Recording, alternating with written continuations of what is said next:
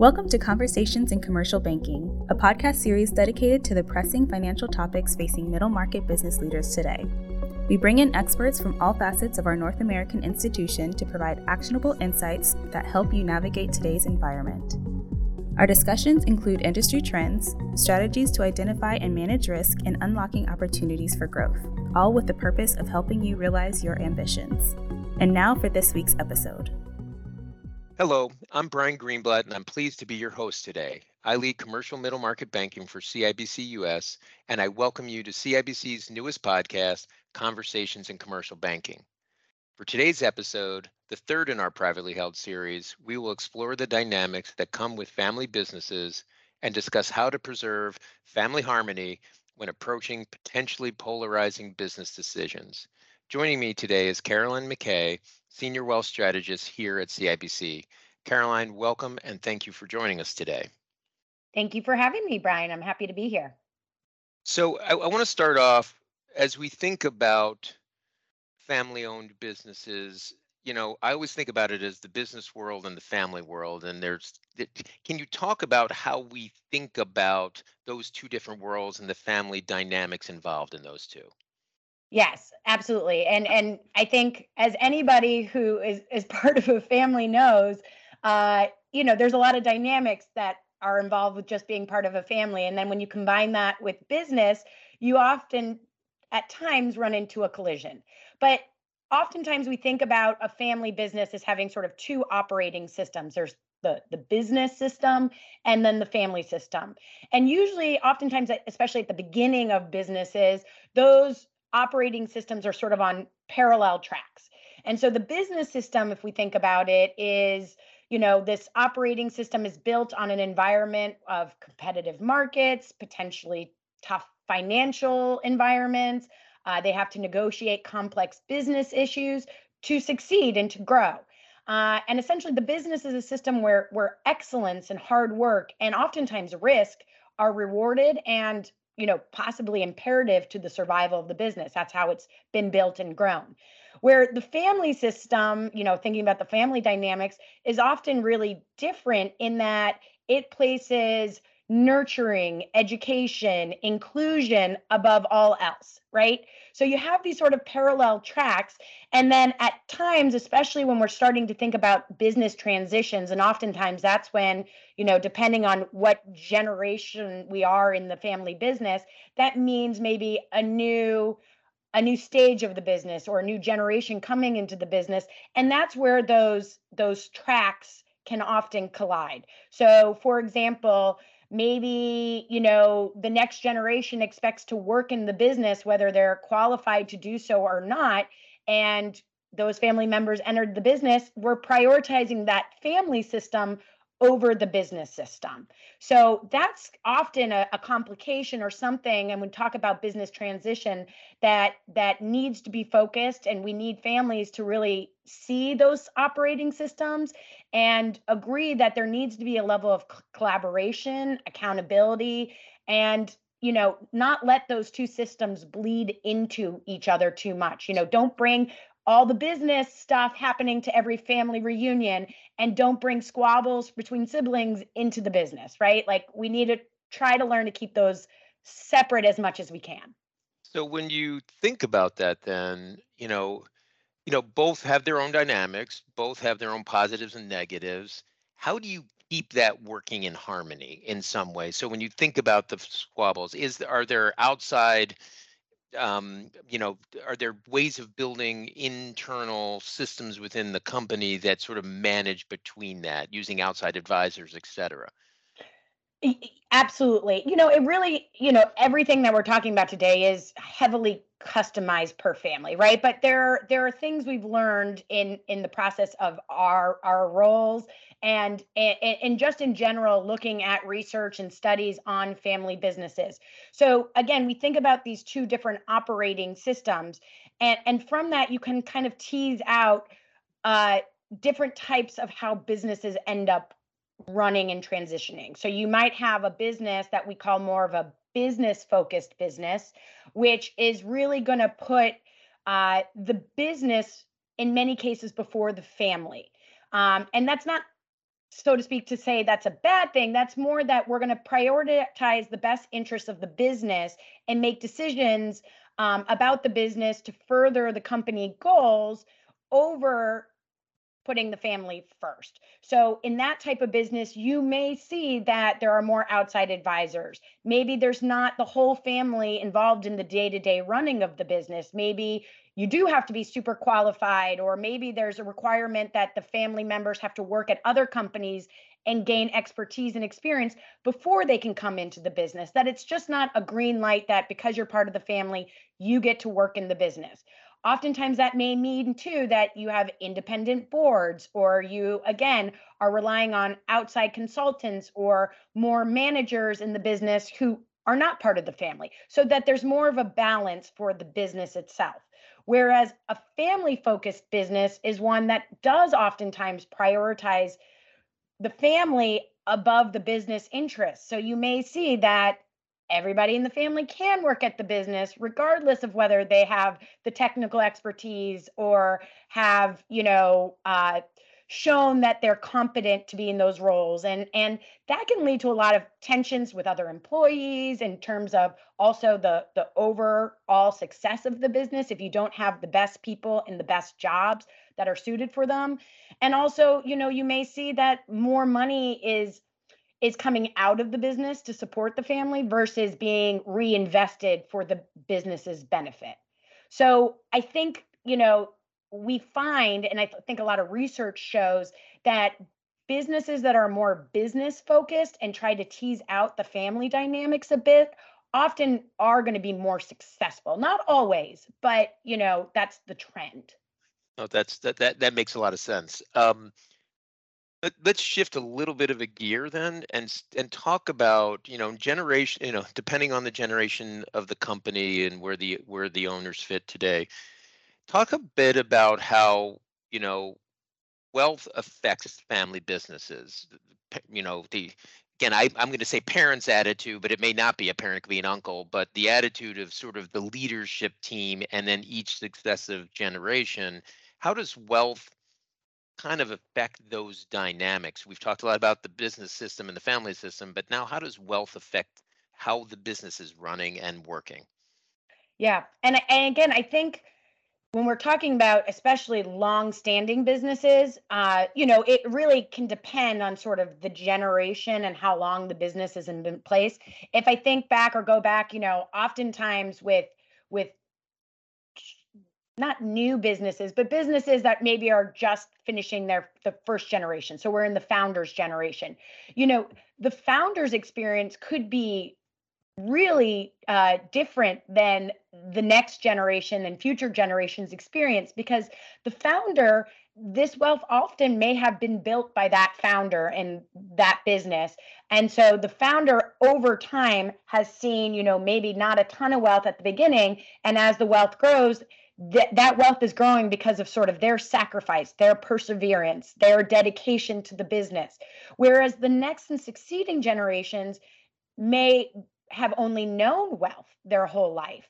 And they may look at the family business very differently than the founder. The founder probably had to take a lot of risks and had to do, and, you know, and wasn't so used to the wealth that there wasn't necessarily so much fear of losing it. Whereas succeeding generations may be looking at the family business as is this is how we support our lifestyle. This is this is how we're going to maintain this and be maybe more risk adverse because they don't want to do something that jeopardizes it or you know may just see more threats along the way. And and so it's just a different mentality. So i think and this is true we find you know outside of family businesses just with families that have a lot of wealth and passing it down through the generations it's really needing to be able to um, think about the different experiences of the family members and really have each generation being developed so that you know certainly we hope the wealth can be preserved but also we're making sure that values responsibilities education things are passing down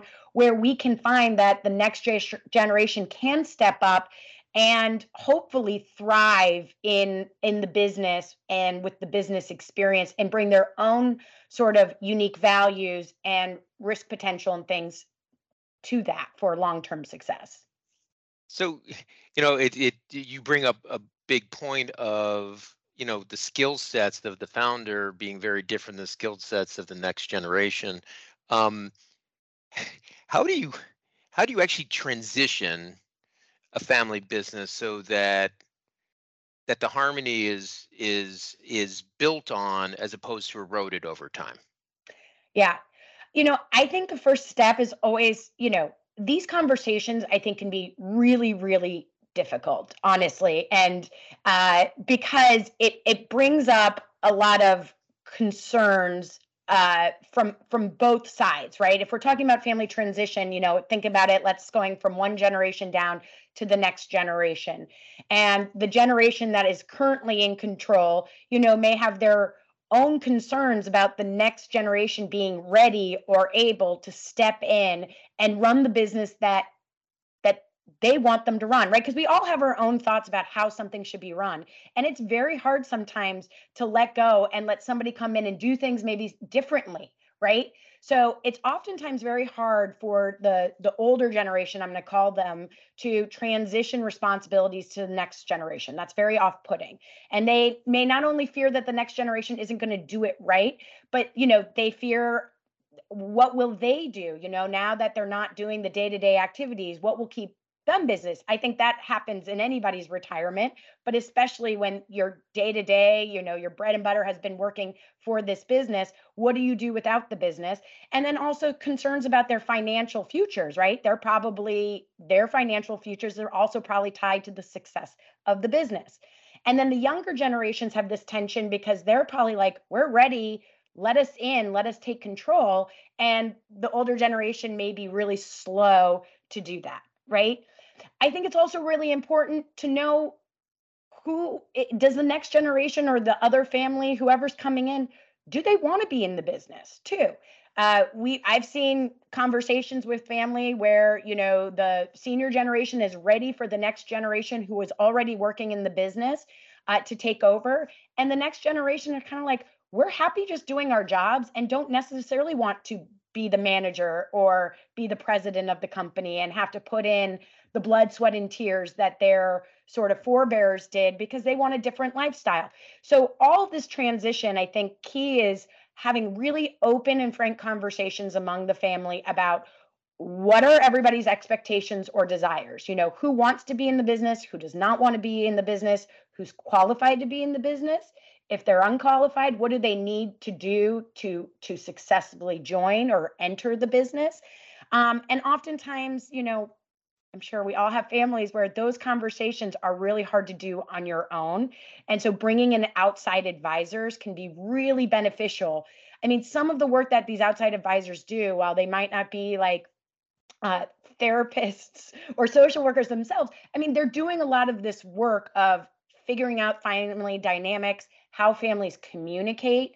Um, you know what are the desires and goals and trying to push that or or mesh it all together so that everyone's being heard and we can actually create a transition and that transition may be from generation to generation it may be that there's an agreement that no one in the family really is ready to take on or take over ownership and that maybe they need to look at third parties coming in whether that means the family gives up control or that just means they bring in new professionals to help run the company, you can still retain ownership of a company and not have to run it day to day with family members. So I think addressing these concerns is key. And usually that I think is benefited by bringing in outside advisors.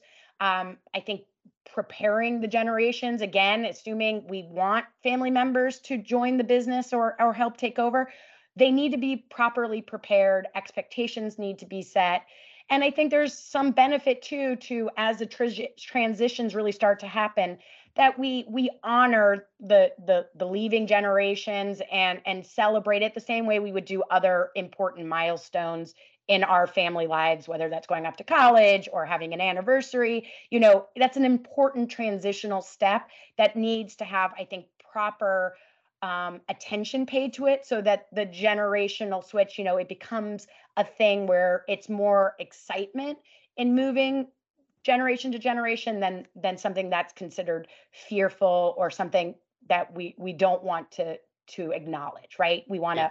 focus on it yeah so so the two things i just got especially were planning mm-hmm. and you know thinking about outside advisors of people who can help you get there um, how does a family best think about finding the right advisors in helping them into this transition? Is it is it something that's built over a long time? Is it going for a search? Is there a way that families can think about finding the right advisors that may be helpful? Yeah, I mean, I think it really depends on where a family is in their sort of transition cycle, right? I think oftentimes I've seen families who are I mean, ideally, we would talk to and we would get in front of families who were years before they were actually ready to transition. Because then I think you can start laying a lot of groundwork and maybe the need for lots of different advisors is is reduced because I think whether it's, you know, a professional sort of business transition advisor, which they absolutely have, or using, you know, a business succession attorney or using, uh, you know, a management firm, you know, there's there's different types of advisors out there. I think a lot of the groundwork is though helping to think through, you know, what does a transition potentially look like? You know, again, who's in, who's out, who's prepared. Um, oftentimes I find benefits, clients benefit from, you know, outside advisors who can help flesh out communications. You know, so a lot of this is sort of therapy early on, yeah. is is helping families make sure they're communicating and that they understand each other's values. And sometimes, again, that's going to be a, a, paid advisors. Other times that you may already have advisors as part of a family team uh, that can help have those conversations. Um, I guess these days and age, there's an advisor out there for everybody. Um, when we get closer and closer to an actual transition, that's where you definitely need to have the accountants, the lawyer, you know, every step of the way to make sure that the whatever the transition looks like, whether it's a sale or moving ownership interest or just bringing in more management, that it's all being done in sort of a cohesive um, manner. That's great. No, thank you very much, Caroline. Really, thank you um, this is such a delicate topic, and it, when it comes to keeping harmony among family, so I really appreciate all the points of consideration that you talked about today. And I want to thank all of you for joining us. If you have any additional questions, please reach out to me or your relationship manager at CIBC to assist. A well executed transition is made possible through collaboration with your banker and other business advisors by communicating early on asking questions, and sharing your ambitions for the future. In our next episode, you'll hear from CIBC's Ron Miller, who will be hosting a discussion intended to help you find your answer to the inevitable what's next for my business. In the meantime, check us out at us.cibc.com or across several social media platforms by searching at CIBC underscore US. Thank you for listening, and we look forward to catching up with you again soon. CIBC is a member FDIC and equal housing lender. Loans are subject to credit approval. To the extent that information contained herein is derived from third party sources, although we believe the sources to be reliable, we cannot guarantee their accuracy. The CIBC logo is a registered trademark of CIBC used under license. Investment products offered are not FDIC insured, may lose value, and are not bank guaranteed.